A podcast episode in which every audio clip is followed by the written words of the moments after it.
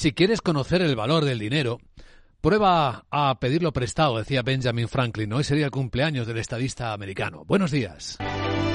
Miércoles decimoséptimo día del mes de enero año dos mil veinticuatro. Se están hundiendo las bolsas de China tras conocerse que su economía creció el año pasado un cinco coma dos por ciento.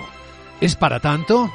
Es incluso un poquito más de lo que esperaba crecer el gobierno, un cinco por ciento, pero es menos de lo que estaba esperando el mercado.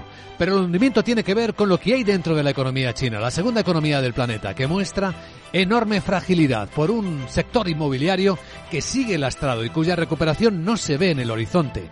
Se observa cómo la sociedad es menos consumidora, cómo la inversión flojea, cómo la industria, aunque se ha recuperado ligeramente, aporta poca energía a esta economía que no solo empieza a envejecer, marca una tasa de natalidad mínima en su historia, seis coma tres niños nacidos por cada mil habitantes, y empieza a marcar una clara tendencia descendente en su población. Segundo año consecutivo en el que hay menos chinos, dos millones de personas menos. Es una cifra pequeña para un país de mil cuatrocientos millones, pero impacta. Lo vemos en tiempo real esta mañana en Capital Radio. Estamos haciendo seguimiento y análisis y observamos cómo la caída del cinco por ciento en algunos momentos de la bolsa de Hong Kong, ahora en este punto en el que hablamos, se va moderando al cuatro por ciento. Tampoco es mucho, pero también está pesando y arrastrando al resto de los mercados de Asia, donde la economía china tiene una fuerte presencia. Caídas que son del dos coma cinco por ciento esta mañana en la bolsa de Corea del Sur. Hasta las bolsas indias están resintiéndose o quizás aprovechando esta corriente vendedora para tomar beneficios después de un buen comienzo del año. Caídas que empiezan a acercarse al dos por ciento en las bolsas de India. Se ha medio librado la bolsa de Tokio, de Japón, que tiene su propia energía buena, positiva en el comienzo del año y solo ha bajado tres décimas después de tocar el Nikkei otra vez por encima de los treinta y seis mil yenes, el máximo de treinta y cuatro años. Bueno, pues tenemos al primer ministro chino Li Qiang en Davos y los mensajes que está Li Qiang lanzando a la sociedad internacional, a la comunidad mundial, son de confianza. Dice que la economía china está avanzando con paso firme, que va a seguir dando un fuerte impulso al desarrollo económico mundial. China es un importante factor de desarrollo mundial, recuerda. De hecho, recuerda que cerca del treinta por ciento del crecimiento de la economía del mundo lo aporta a China y espera que siga haciéndolo. Hoy en Davos es un día importante con intervenciones de líderes. Ayer estuvieron muy enfocados en el impacto de la inteligencia artificial. Resumiremos lo más importante, pero de nuevo resuenan las voces de que es necesario una regulación global, porque si no va a ser ineficaz todo lo que se haga para evitar algunos de los mayores riesgos que nos trae, además de muchísimas oportunidades que también se están viendo. Una oportunidad para la paz es lo que quieren ver muchos en una de las sorpresas de esta noche, el acuerdo entre Israel y Hamas, al menos para introducir ayuda humanitaria para la población civil. El ministro de Exteriores de Qatar, que ha estado mediando, Sheikh Mohammed bin Abdulrahman, ve no obstante que hay tensión en el Mar Rojo que puede incrementarse. Vemos que es la escalada más peligrosa en este momento, no está afectando no solo a la región, sino también al comercio mundial, advierte Al Thani. Y esa es una preocupación que se está extendiendo por todas partes. Bueno, pues eh, con este contexto, ¿qué va a pasar hoy? Día de aluvión de datos. En Europa, I P C, tendremos eh, también luego informe de la organización del cártel de productores de petróleo.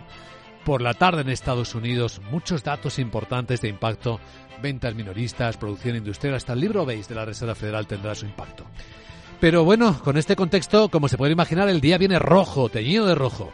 Los futuros del mercado europeo cayendo siete décimas. Los futuros del mercado americano bajando cuatro. El ese and pe en cuatro mil setecientos setenta y ocho puntos. Y es que además llueve sobre mojado, porque empezamos la semana con los halcones sobrevolando Davos y enfriando las expectativas de bajada rápida de tipo de interés. ¿Y qué ha hecho esto? Fortalecer al dólar. Y hoy tenemos el dólar un poquito más arriba y hace bajar al euro. Ayer lo teníamos moviéndose a la moneda europea en uno coma cero nueve cincuenta y hoy está en uno cero ocho cincuenta. La onza de oro también está corrigiendo ligeramente. Bueno, y el petróleo, a ver qué dice el informe. El Brent, de momento, en Londres, está ahí rozando los setenta y ocho dólares. Capital, la bolsa y la vida, con Luis Vicente Muñoz. Informe de preapertura de mercados europeos con la información de las pantallas de C M C Markets Brokers en un día teñido de rojo con el impacto que está sufriendo la bolsa de Hong Kong tras conocerse los datos de China, de crecimiento de China, que hemos relatado ya en Capital Radio y que luego, bueno, pues también vamos en los próximos minutos a ir interpretando. Pero ahora mismo la bolsa de Hong Kong sigue cayendo un cuatro coma dos por ciento. Una caída muy fuerte. Los futuros europeos vienen tocados por este asunto y por alguno más. De hecho, estamos observando cómo los futuros del mercado europeo vienen bajando en torno a las siete décimas y cómo los del mercado americano, pues en torno a las cuatro. Así que tenemos un día de corrección por delante con volatilidad que está repuntando con fuerza también. Ya lo hizo ayer. Lo avisábamos cuando observábamos las pantallas de C M C Markets Brokers y hoy está subiendo ya claramente por encima de los quince puntos, una subida de otro dos por ciento, lleva cuatro impulsos positivos de subida. Sandra Torrecillas, buenos días. Buenos días. Esos datos económicos que hemos conocido en China que apuntan a una débil recuperación han dejado a los inversores algo decepcionados y a la espera de nuevos estímulos por parte de Pekín. Los inversores siguen además inquietos por las últimas declaraciones de los banqueros centrales que no son muy partidarios de bajar los tipos de interés antes de tiempo y también por esos ataques en el Mar Rojo que están reactivando el miedo a interrupciones en la cadena de suministro. Todo ello les lleva a refugiarse en el dólar, que está en el nivel más bajo en un mes. Hoy esperamos dato de inflación en la zona euro y en el Reino Unido de dos mil veintitrés. Ramón Forcada, director de análisis de Bankinter, prevé que los precios sigan repuntando. La inflación va a repuntar en el primer semestre del año, va a repuntar por efecto espejo, va a repuntar además porque hay un factor adicional que es el estrangulamiento del comercio por el canal de Suez, por el Mar Rojo, ¿no? eh, que eso lo están defendiendo dos países básicamente, que son Estados Unidos y Reino Unido, y los demás pues no hacemos nada, nos beneficiamos de esto. Ese estrangulamiento del comercio es, es un factor eh, inflacionista adicional a la segunda ronda por salarios y yo creo que esto va a hacer daño durante la, la primera mitad del año. Sobre tipos de interés, pero en Estados Unidos, escuchamos a uno de los gobernadores de la Reserva Federal, a Christopher Waller, que dijo que el Banco Central podría bajar los tipos de interés más tarde de lo que esperan los analistas. Así que tenemos ahí esas tres cosas que no vienen según lo esperado por el optimismo de los mercados.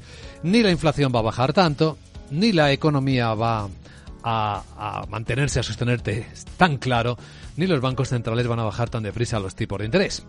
En Davos estamos escuchando mensajes de algunos líderes empresariales en particular. Sí, este miércoles está previsto que el presidente del gobierno, Pedro Sánchez, se reúna con los máximos representantes de empresas españolas del IBEX treinta y cinco que están allí y con la duda de si asistirán a ella los de Ferrovial y los de Iberdrola. Por cierto, que Iberdrola acaba de remitir una información que junto al Fondo Soberano de Noruega han anunciado una coinversión de más de dos mil millones de euros en España y Portugal. Portugal en los próximos eh, tres años.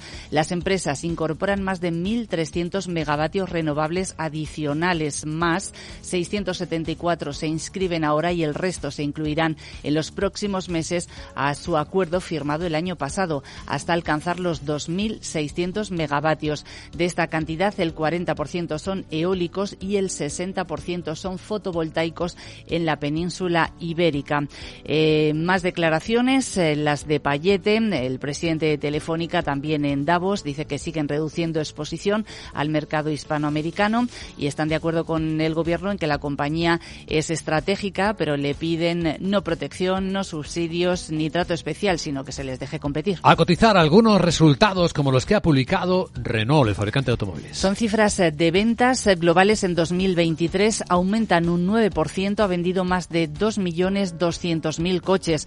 Vuelve al crecimiento después de cuatro cuatro años de caídas consecutivas que atribuyó al reposicionamiento estratégico, a su salida del mercado ruso y también a los problemas de la cadena de suministro. Estos son números interesantes para ver cómo va el consumo, los resultados del mayor repartidor de comida a domicilio del mundo, que es Just Eat.